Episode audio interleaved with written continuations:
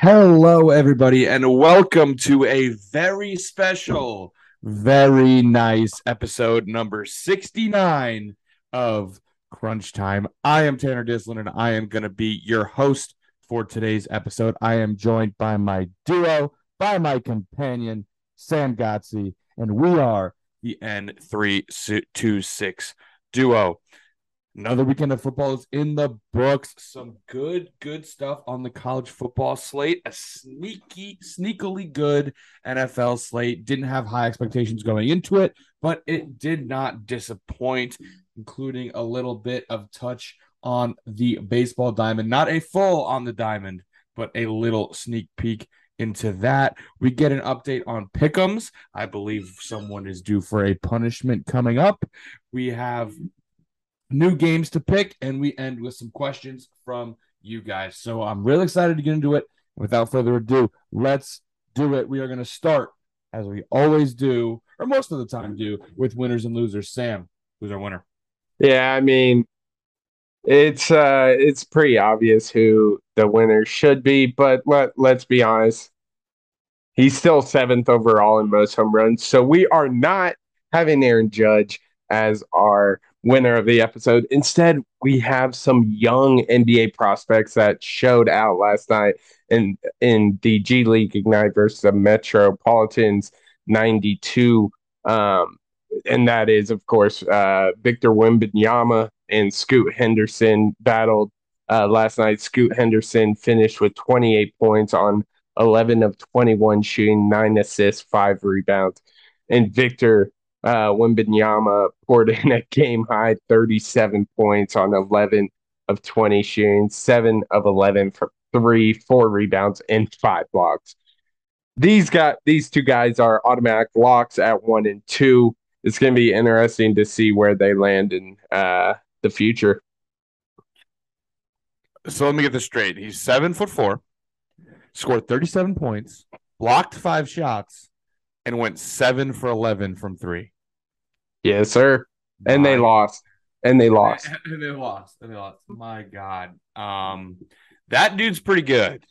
Uh, real quick, Sam, the way too early prediction. Who who do you, what teams that are in the tanking realm, uh, you know, who, who could possibly reasonably end up in that number one and number two spot? Which one do you think is the best fit for Victor, and which one do you think is the best fit for uh, Scoot?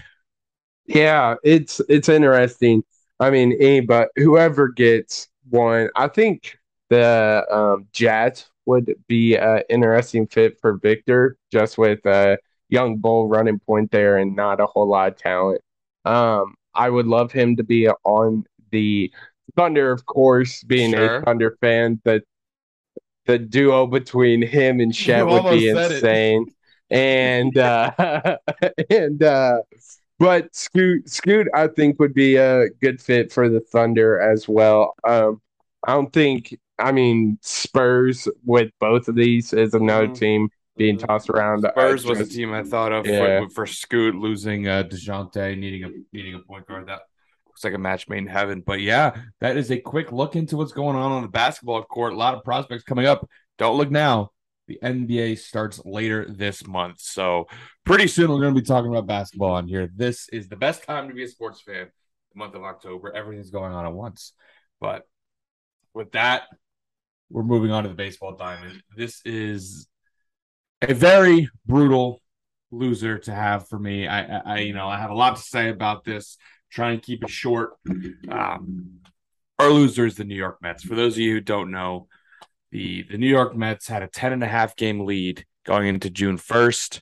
Uh, they Boo. they held first place throughout majority most of the year. I mean, I think they didn't hold it for like a combined five or six games or days. And they went into Atlanta this weekend. They had a one game lead, and all they needed to do was win one game, one singular game. If they won one, if they won one of three, they would have gone into each of them would have gone into their respective last series of the season. Braves playing the Marlins, Mets playing the Nationals. So very probable double sweep. They would have gone into that controlling their own destiny. They would have been tied in the standings, and the Mets would have sealed the tiebreaker. All they need to do is win one game. Two games would even better, obviously, in a sweep best.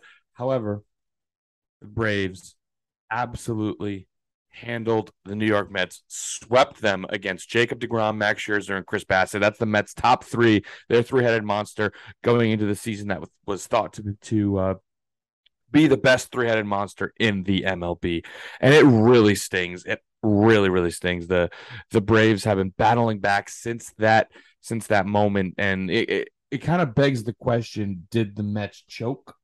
Right? Because the the the c word's thrown around so often in sports, and sometimes when you when other teams come back, you it's out of your control, really.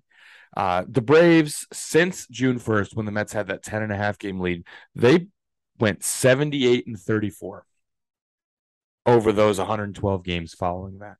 That's the best in the MLB. The Los Angeles Dodgers didn't play as good a baseball as the Braves did over that stretch. Granted, it wasn't by much. They went 78 and 35 compared to the 78 and 34 from the Braves. So a half game behind, but still the best team in baseball and the team that was trying to make a bid at winning the most games in a single season didn't even play as well as the Atlanta Braves did since the June 1st cutoff when the Mets were up 10 and a half games. That is absurd. For, for, for some context, the Mets went 66 and 44. That's 22 games over 500 that's damn good too. So it's pretty hard to say that a team choked when the team that came back on you played absolutely historic baseball 696 winning percentage. That's absolutely absurd.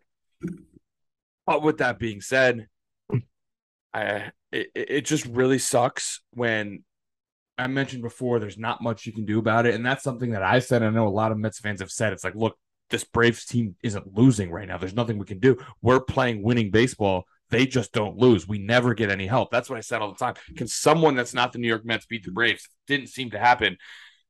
But you had one shot, one series where you did control it. You know, throughout a majority of the season, you couldn't.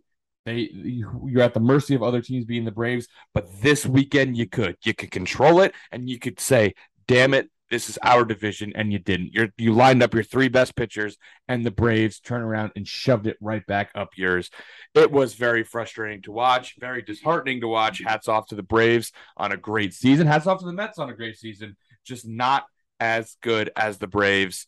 Um, very disheartening. Very, very disheartening. But they got to be the loser after win- after winning for so long, leading for so long getting come back on, and all you needed to do was win one game to control your own destiny. And as we're sitting right now, the Mets ended up sweeping that series against the Nationals. So had they won one game and controlled their own destiny, they easily could have swept the Nationals and would have won the NL East. So very disheartening stuff. Very somber tone. I I say the Mets are our loser. But turn things around football happened this weekend, and it was a good slate. As always, we're going to start on the college side of things. A game that I thought was going to be a good game. I know, Sam, you thought was going to be a good game.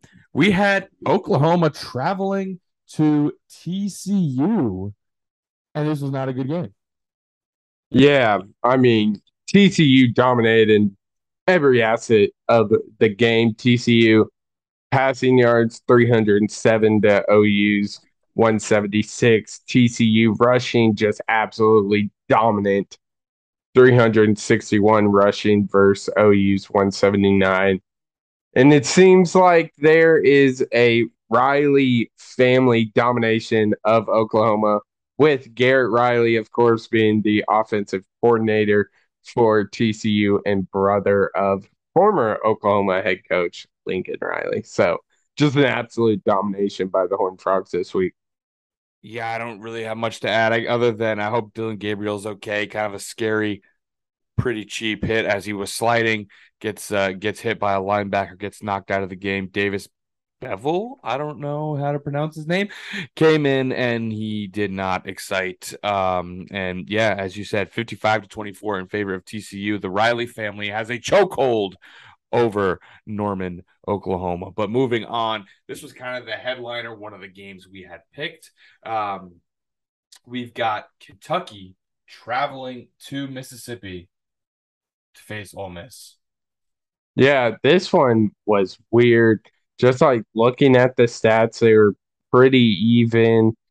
Just a weird game, but uh, Ole Miss got a big win here, uh, improving on their impressive season already this season. But I don't got much to add in this one. Yeah, I kind of agree with you. Um, very, it was kind of a kind of a weird game. Of course, Kentucky was number seven in the nation going into this game. Ole Miss was like 15, and Ole Miss, you know, was a touchdown favorite. And, you know, Kentucky covered. You know what they say good teams win, great teams cover. So Kentucky's a great team because they cover, But um, I don't think I'm, I'm I'm taking too much from this game either way. I still think Kentucky is a damn good team who can make some noise in the SEC. Ole Miss, kind of the same thing. So, kind of as you said, just the game. I mean, it was close, pretty fun, scoreless fourth quarter, which is a little bit interesting, but uh, not too much to take away from that. Uh, the the game day game where college game day was, they were in Clemson in Death Valley, having the the uh, NC State Wolfpack traveling to Clemson to face the Tigers. Sam, what you got on this one? Yeah, this this one was uh, really highlight the flaw in NC State's uh, offense, and that is their running game. Clemson just absolutely dominated on every facet of the game. Uh, that's kind of a common theme with these games this weekend, this past weekend. But Clemson's defense held NC State to 34 total rushing yards, looking like Iowa's anemic offense right there. Um, but yeah, just absolute domination um, by Clemson. Score score uh, doesn't tell the story. It was a lot worse than 30 to 20. Yeah, it felt like Clemson really had control of this game, like you said, Sam. I do want to shout out uh, someone who who kind of uh, was a little bit under fire from us from his from his struggles last year. Of course, that's Clemson quarterback DJ Uiagalelei, who didn't have the greatest day throwing the football. He only only threw for 209 yards and a touchdown, but where he was really valuable in this game, Sam, as you said, where NC State struggled, Clemson did not Uiagalelei had 73 yards on the ground and two rushing touchdowns. So uh, three total touchdowns for for DJ and and really willed uh, willed Clemson to a victory, as you said, Sam, uh, winning in in slightly decisive fashion, certainly more so than the score suggests. Um, and then we've got we've got the upset scare of the week to to wrap out our wrap up our college football talk. Excuse me we had Georgia going to Missouri. Now, who would have thought that we would be talking about Georgia, Missouri in our weekly episode? Not me. Not me. But Georgia fell down to Missouri quite early. I believe at one point it was was it 19 to th- 16 to 3? Yeah. To 3. I think it was they had 3 points and Missouri had 16 or 19 and it looked very scary for Georgia, but they were able to come back and eke out a victory 26 to 22. Yeah, this this was an example of what happens when you can't finish drives getting in the end zone. Georgia uh, had a 40 yard field goal, a 34 yard field goal, a 28 yard field goal, 29 yard field goal. Those are just drives you, I give him 40 yard, okay, I'll give you that. But 34, 28, 29, that is tough. You just have to execute on offense. Two fumbles adding to the mix for Georgia. Just not not a good look. I mean, they still had 481 yards total for Georgia. So it really came down to just not being able to finish these drives out. Yeah, uh, this is a this is a theme we're certainly going to revisit later in the episode when we move on to the NFL slate. But now this is two weeks in a row where Georgia really looks vulnerable. They they were a team that really looked like they couldn't be touched. I mean, only of course by Alabama. There were talks about this Georgia team being better than last year's after they lost all those players in the first round of this year's draft. And for a second there, it was looking like this that was the case, that this Georgia team was that good, absolutely pounding Oregon, the way they were handling teams early on in the season. But I mean, with this game against Missouri and then the game before against Kent State, I mean, 39 to 22 over Kent State. I mean, come on here. This, this is yeah. not this is not what Georgia should be looking like. And uh the AP committee has taken note. Moved him off that number one slot after after this past week. So very very interesting stuff um, coming out of Athens. Yeah, Looking I think I think these two games is really going to wake up this Georgia uh, coaching staff. I think Kirby Smart is going to light a fire. I mean, let's be real. All of us, including our listeners, thought Georgia was just going to roll and very easy. I'm sure that got to their head and it's it was a I think this is going to be the wake up call Georgia needed, and uh, it's going to be scary. I think the rest of the season. Yeah, man. I mean, I'm hoping so for Bulldog fans' sake, right? I mean, like we said, it's just really looking vulnerable right now. That is not a good thing as you enter your SEC schedule. Bounce back game next week against Auburn, of course, should be a win. Auburn struggling pretty heavily right now. Um, but that's going to wrap it up for our college football talk, man. It was, it was a good weekend. Uh, Sam and I had a weren't able to watch a, a, ton of games we had hoped. We were actually in Iowa City for Michigan's uh, dismantling of the Iowa Hawkeyes right in front of our faces. And uh, yeah, so we decided to not talk about that one for our own mental health. But we're going to move on to the NFL slate now again, I, I think last week we kind of talked about how it was a little bit of a down NFL slate, and well, I do think this was the case. Like I said before, I'm I think it it surprised a little bit in how good these games were. Uh, before we get into the actual games, of course, uh, on Thursday we had a very scary moment uh, on on the football field where Tua, of course, had that injury against. Buffalo, where he came out of the game, looked like he was stumbling, grabbed his head after he fell uh, came back in the game. The Dolphins, of course, tweeted when he came out saying that Tua is questionable to return with a head injury. Once he returned, backtracked and said it was a back injury. He came back and played well. I mean, he played pretty well in that game. Um, and and the and the Dolphins won, and they turned around, traveled to Cincinnati to play the Bengals on Thursday night. Quick turnaround after that game.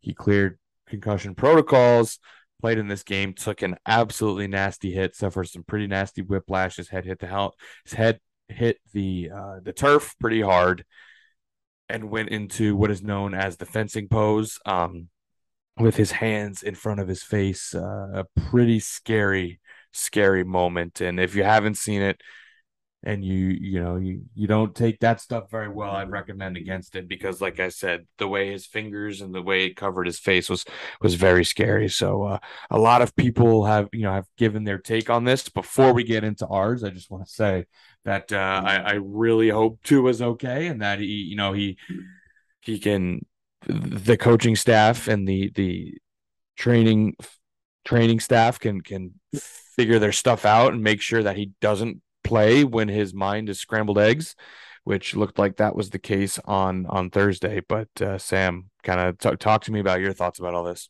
Yeah, this this was a huge step back for player safety. I mean, we've been hammering the fact concussions are a huge problem in the NFL. Taking those extra steps with the new helmets they introduced this year, and this is just a step back the NFL uh, did not need to have. Um, it was very clear last week. It was concussion. I don't think any, but I don't care what anyone says. Even if it was back injury, you don't play that guy. And this is just a very scary situation. We obviously had the report that he was able to travel back with his teammates but just freaky uh, injury. Hopefully, this kind of sets a tone for the rest of the league of what not to do in these situations. Um, they did take uh, first steps firing the team doctor for uh, the mishandlement of last week. So steps in the right direction, but a huge step back overall towards the player safety protocols that uh, the NFL has been so strict about in the last five ten years. Yeah, I mean, you said an absolutely massive step back, and this isn't the first time some shady dealings have gone da- gone down in Miami. Uh, the whole thing uh, with Brian Flores, um, I mean, his his lawsuit back against the Dolphins into some shady dealings there, and then now uh, playing Tua like this when literally everyone knew it was a bad idea. On Twitter, you had you had doctors and neurosurgeons tweeting out like he simply cannot play this game if he gets another concussion. Um, you know, with the two within one one week of each other, like that's long term effects. That's not just season effects. That's long term effects. Uh, and sure enough, that's exactly what happened. Um, and it just begs the question would Tua have returned in that first game if they were not playing the Bills and they were trying to play the odds on favorite to win the Super Bowl, who happens to be in their division and assert themselves as the favorite in that division? And would he have played this game if they didn't play the Bengals, the defending AFC champions? Of course, went to the Super Bowl, a, a big primetime game. So just just really really bad stuff all around. I we're we're praying for Tua, uh, hoping that he's able to get, hoping he's able to get on the field soon, but also not hoping he's able to get on the field soon, and that he can take the time, doesn't feel pressured, and, and the organization can let him heal because uh, that was nasty, and uh, we don't want to see anything like that ever again uh, on the football field but uh, in a little in some happier spirits because the Minnesota Vikings went down to London and played the New Orleans Saints and were able to eke out a 28 to 25 victory. This game featured a double doink, the second one in 5 years. Wil Lutz tried to kick it from 61 yards and uh, was was unsuccessful in doing so, leading to the double doink. But uh, Sam, what you got for me on the Vikings win to move them to three and one? Yeah, it's amazing what happens when you get the ball to your best player, Justin Jefferson. It's really incredible. Um, but what a double doink. I mean, we were watching this live. We got up early, watched the game. I I don't know about you, Taylor, but I thought this was off the off the upright and in it, but it hit the. It was just craziness. Yeah, the the live angle was very tough to see where the ball was. Yeah, but it it makes you wonder if Wil Lutz didn't kick that field goal, the sixty yarder, with two minutes left. What do we have a different outcome here? Yeah. Are we heading to overtime in London and tying as uh Kirk Cousins and Andy Dalton love to do, but it fell in the Vikings' favor. Good win, um, solid win for the Vikings. Don't have much more to add. Yeah, I mean, this one is kind of the circling back on what I had talked about, or what I guess what you had talked about, Sam, about scoring touchdowns when you're in the damn red zone. I mean, Georgia had four field goals in that game. Um, the Vikings had five in this one. Uh, Greg Joseph was five for five on field goals, uh, many of which were in the red zone. They were chip shots. Uh, you just got to score touchdowns. This, this, is a game where I thought the Vikings massively outplayed the Saints as they should have. The Saints were without Jameis Winston, Alvin Kamara, and Michael Thomas, and you almost lost it. I mean, you almost went to overtime, and, and that cannot happen. And that is exactly what happens when you do not score touchdowns and the opposing team only scores touchdowns, and and that's a big problem. Uh, but it's always better to to learn from a win than a loss. In the past years, these games the Vikings would lose. They would fall in one and three instead of three and one, and now there's no margin for error. It's damn hard to win in this league. So anytime you go three and one, it's definitely commendable. Um, so Vikings are three and one. How about that? Moving yeah, on. Go ahead. No, it's a solid win. Yeah, yeah we'll no matter it. no matter how it gets done, it, it's a W in the uh, win column. So can't complain. We will take it. Now moving on to kind of the the AFC headliner game uh, this weekend. The Buffalo Bills went to Baltimore to take on the Ravens. Josh Allen versus Lamar Jackson, the quarterback matchup of the century here. And it was only 23 to 20. It was a win for the Bills the the Ravens jumped out to a 20 to 3 lead and ended up blowing that did not score a single point in the second half. This game exemplifies why the Buffalo Bills are the Super Bowl favorites this year. Um, just like you said, tough tough start.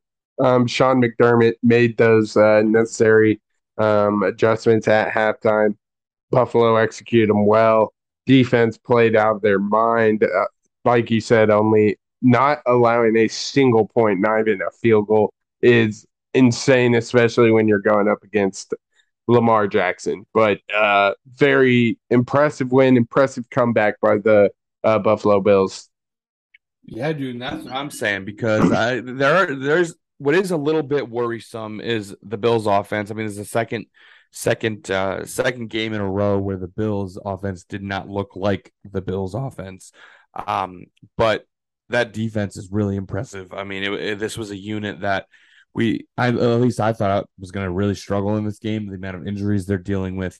Uh, they went into Miami with those injuries. Of course, you had the Tua situation, so little, take that with a grain of salt uh, as to the performance of, of Buffalo's defense in that game. But they really showed up in this game, especially in that second half, as we talked about.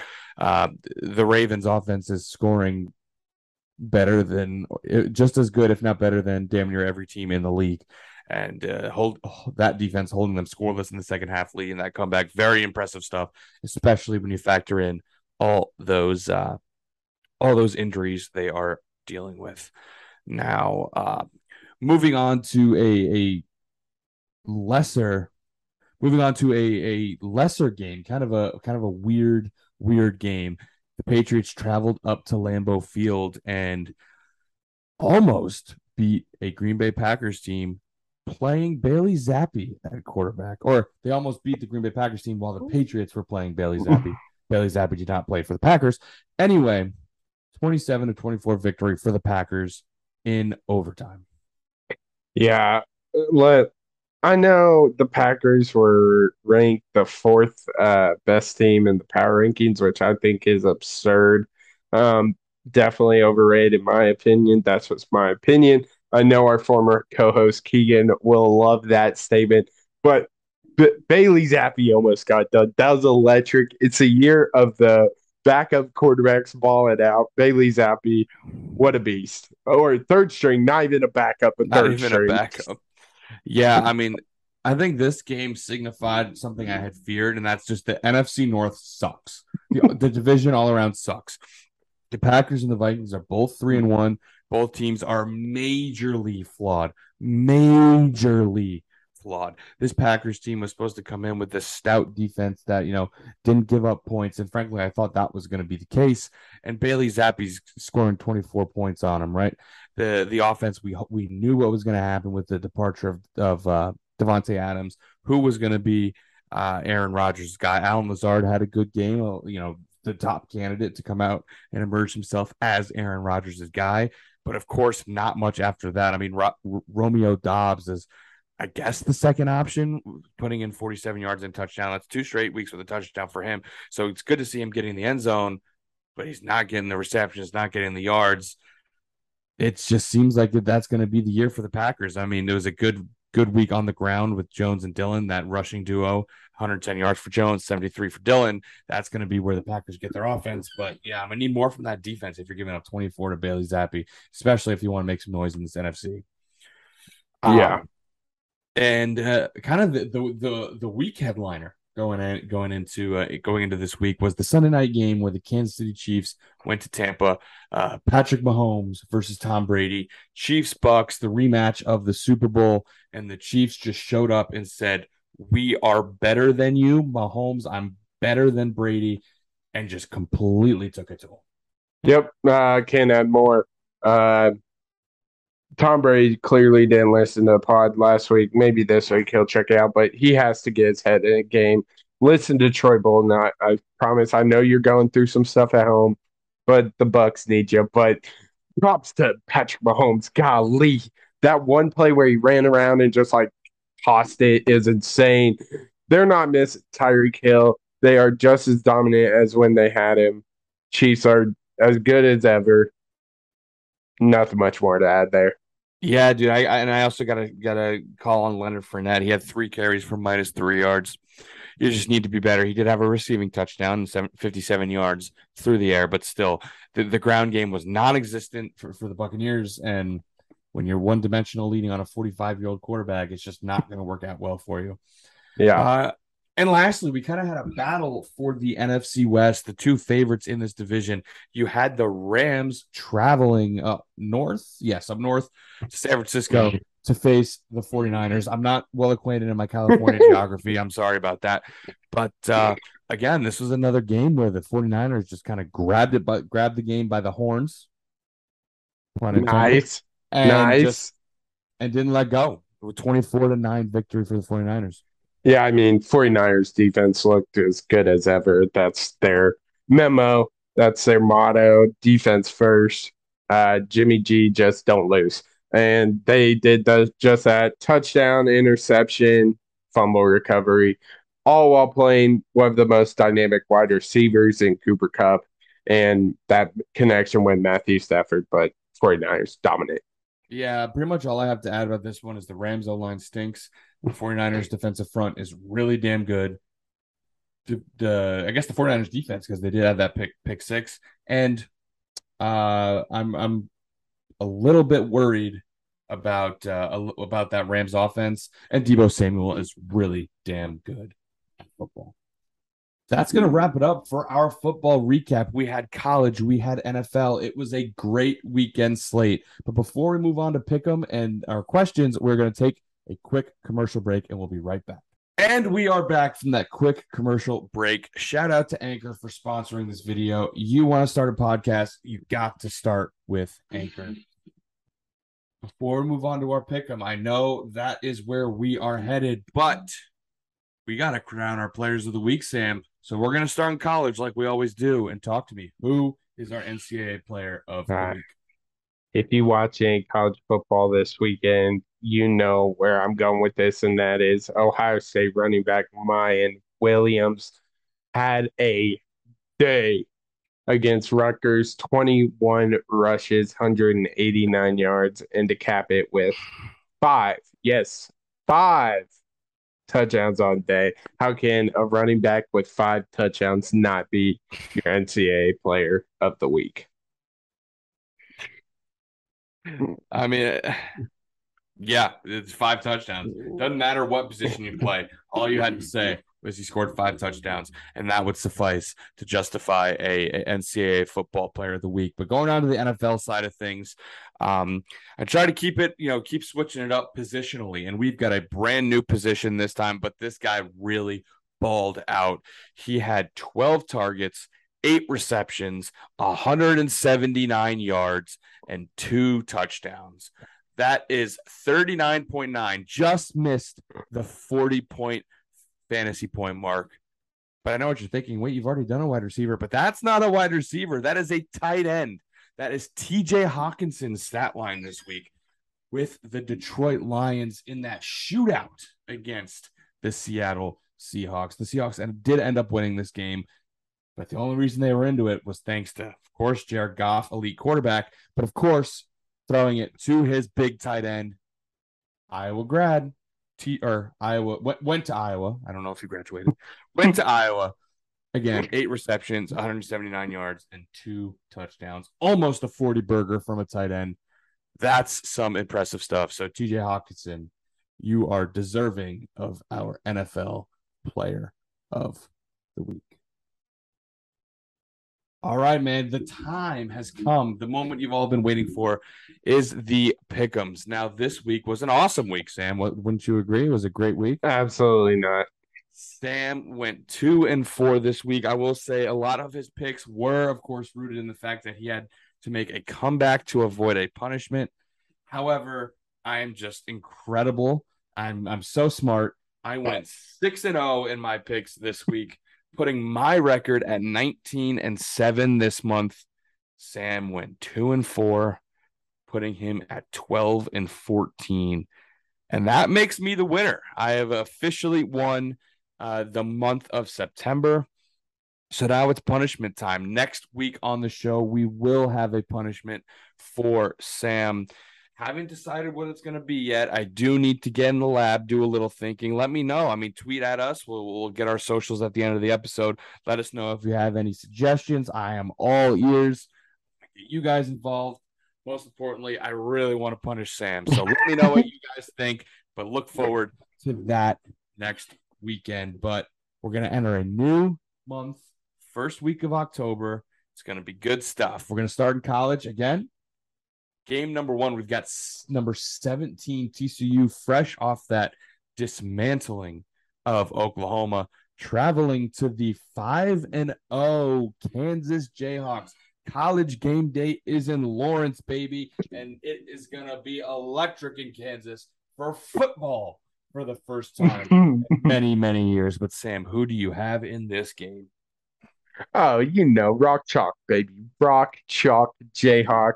I know TCU came off that big win against Oklahoma, but in Lawrence, college game day, it's gonna be rowdy. Kansas has, has just keep it going, keep steamrolling. I got the Jayhawks in this one. Yeah, I mean, this is probably the closest you'll ever get to a must win for a 5 and 0 team, right? You got people saying you're not for real. If you got people saying like it, it's crazy that you're getting this much hype, game day comes, you got a big top 25 Big 12 matchup. You just can't lose. But here comes TCU, the red hot Horn Frogs. Again, as we said, absolutely destroying Oklahoma. And I think they parlay that momentum into a road win. I hate to do it. I hate to say it. All Cinderella stories come to an end at some point, and I think TCU will be the one to end this for Kansas and uh, give them their first loss. So I've got the Horn Frogs in this game. Another Big 12 matchup. Funny story here. There are four Big 12 matchups this weekend, all of which feature a ranked team, except for one. That one game, you ask? Well, that would be the Red River Red River rivalry. Words are hard. the Red River rivalry. You have Texas and Oklahoma.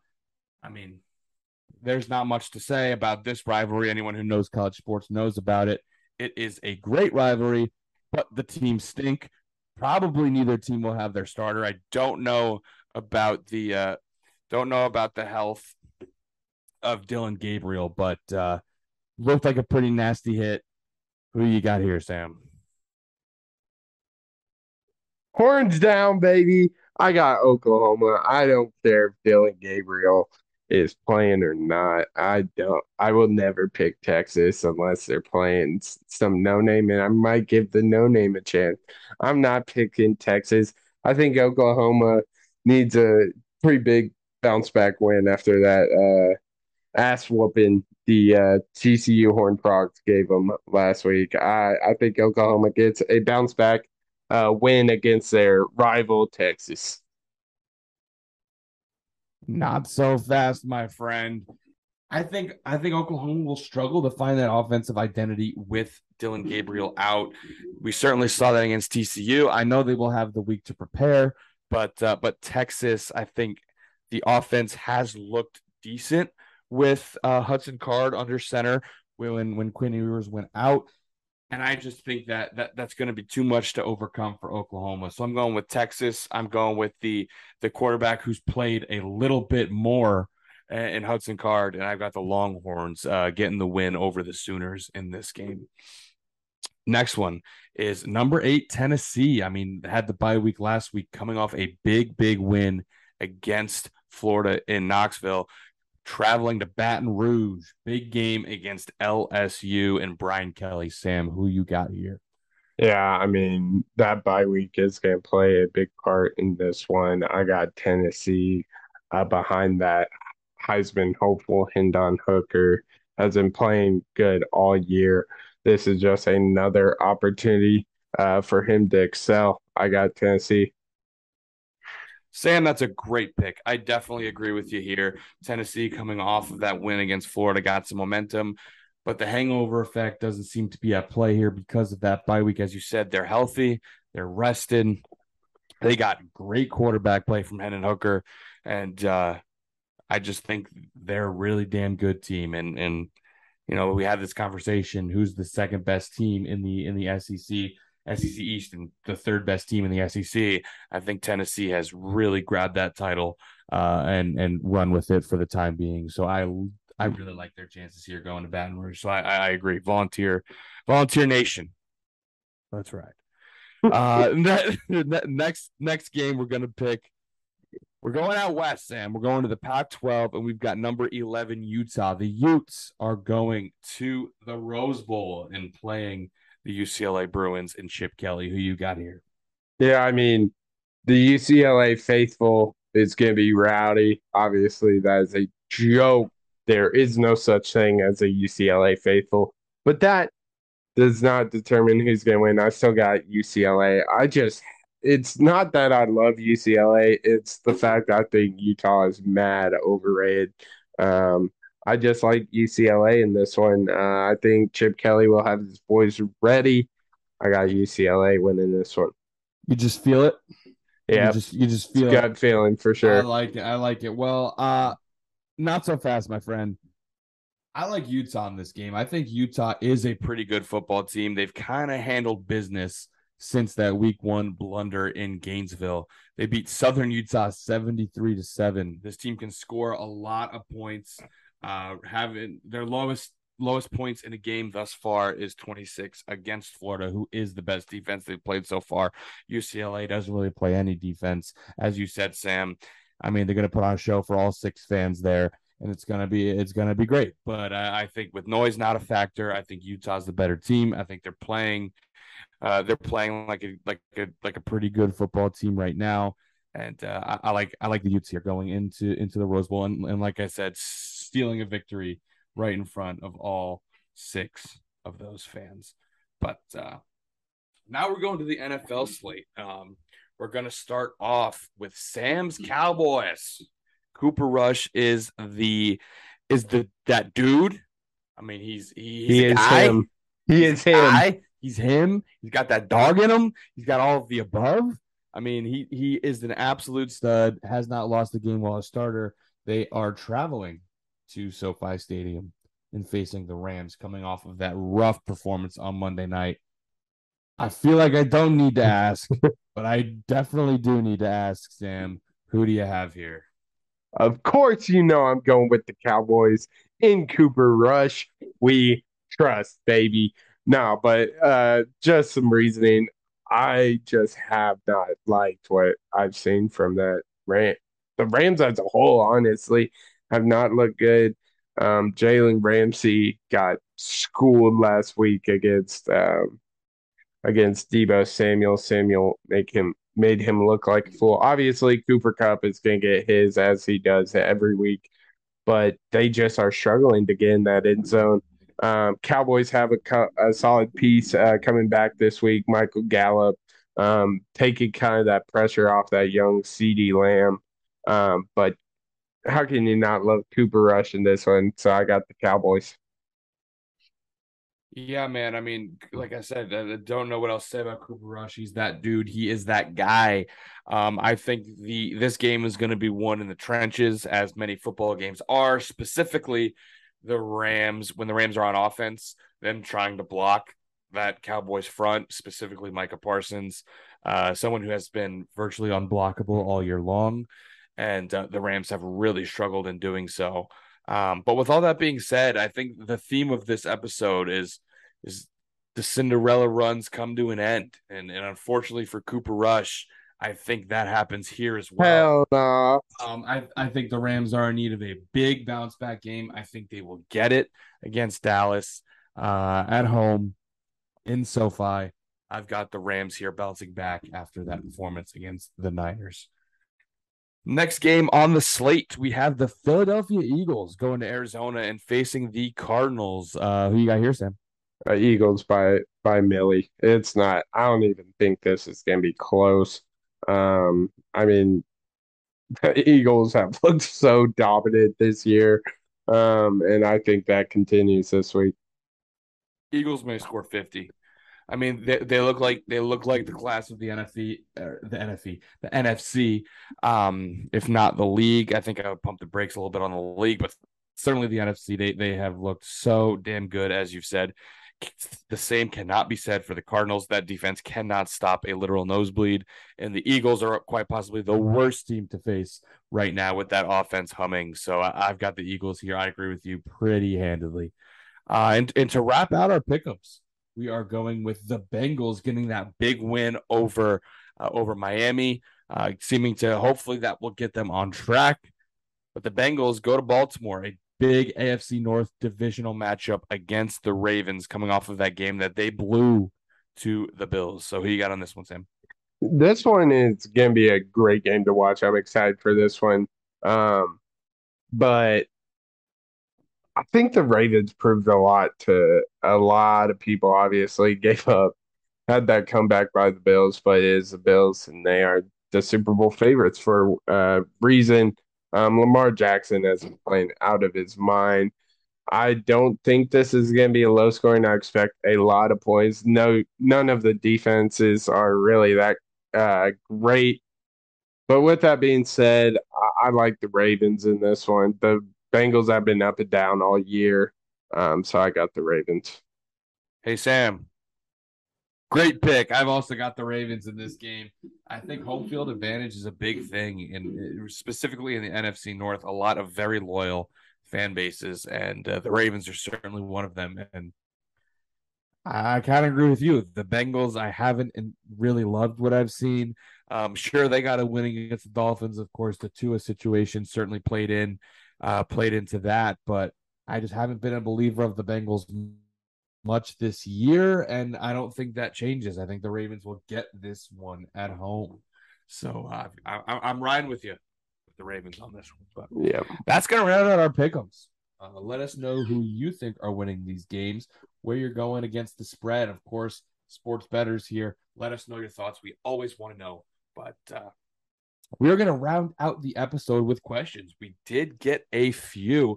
First one is from Dana Riley. So thank you, Dana, for the question. She says, What is your favorite segment on the pod? You know, this one was a good question. I really like, honestly, all the segments.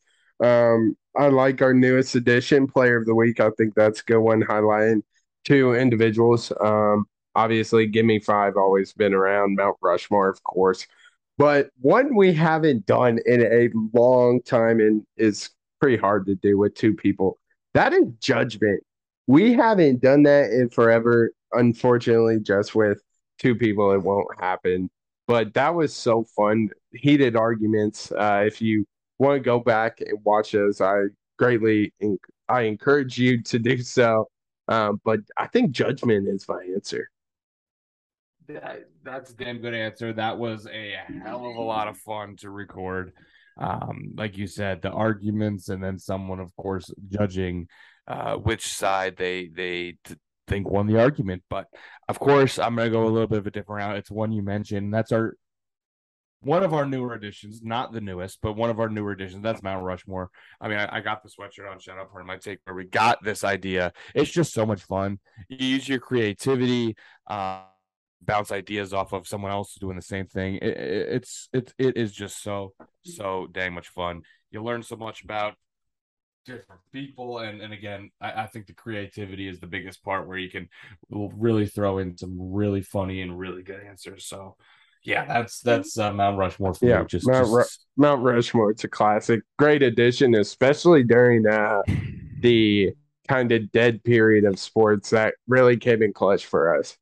Yes, it certainly did. Uh, our next question is from Ryan Kearney of the the the Rodeo on the Horn podcast. Shout out to to Ryan. Go ahead and give them a follow. Go listen to their podcast. But they had a question for us, and they said, in honor of episode sixty nine which it is, of course, episode 69. we should shout out someone, of course, makes sense with the 69, th- 69 theme that you think is just a damn nice person. There, there's so so many nice people in this world, uh, which is a great thing. But I can't pick one person, so I'm just gonna say all the loyal Crunch Time listeners. Shout out to all of you uh, tuning in every week for the show. So I'm gonna I'm gonna go with our loyal listeners. That is a fantastic answer. I like that one a lot. Um, I don't really know uh, how to follow that one. I'm gonna be honest. I mean, that's just the best answer of all time. But I, you know, I had one uh, that was uh, pretty relevant, uh, pretty timely with our trip to to Iowa City, and that's that's Grammy, man. She was awesome. Shout out. Shout out, Grammy. Sam's grandma lives in Iowa City. She was who we stayed with. Uh, Dana, who asked the other question, uh, joined us. All three of us stayed at her house, and she is just the best. She cooked for us. She uh, she made the beds for us. It was absolutely awesome. Uh, delicious food. Um, my only complaint is like Grammy, just turn on the AC a little bit earlier, but it's all right. It happens. That seems to be a, a thing where the houses of, of of those on the older side tend to be really toasty, but super nice as always, always welcoming, and uh, had a great time. Made some great food, and it was awesome. That's a great answer. Thank Shout you. Thank Brandy. I thought you'd like it. I thought you'd like it. And not, not only that, but she sent home she sent home food with us. So now we have uh, we have food for the week. So so uh, absolutely awesome stuff. Uh, yeah, but uh, again, else is going to answer all of our listeners tuning in every week, giving us questions. We really, really, really do appreciate it. But with that, that's going to wrap it up for this historic episode. This very nice episode, episode 69 of Crunch Time with the N326 duo. As always, again, I keep saying it. I cannot stress this enough how much we want to hear from you anything from the podcast. Who are you picking in these games? What questions do you want to hear from us? What's your favorite episode? Uh, your favorite segment to listen to on the pod? Who's someone that you think is just a genuinely nice person? Help celebrate episode sixty nine with us. But uh, that's gonna wrap it up, man. You can follow Sam at. Yeah, you can follow me on Instagram at Sam underscore Godsey21 and then on Twitter at Sam Godsey29. And you can follow me on Twitter and Instagram at tdislin22. The clock has run out. Also, follow the podcast on Twitter, TikTok, and Instagram. The podcast is at crunchtime underscore pod. With that, the clock has run out on this episode, but we'll see you in the next one on Crunch Time.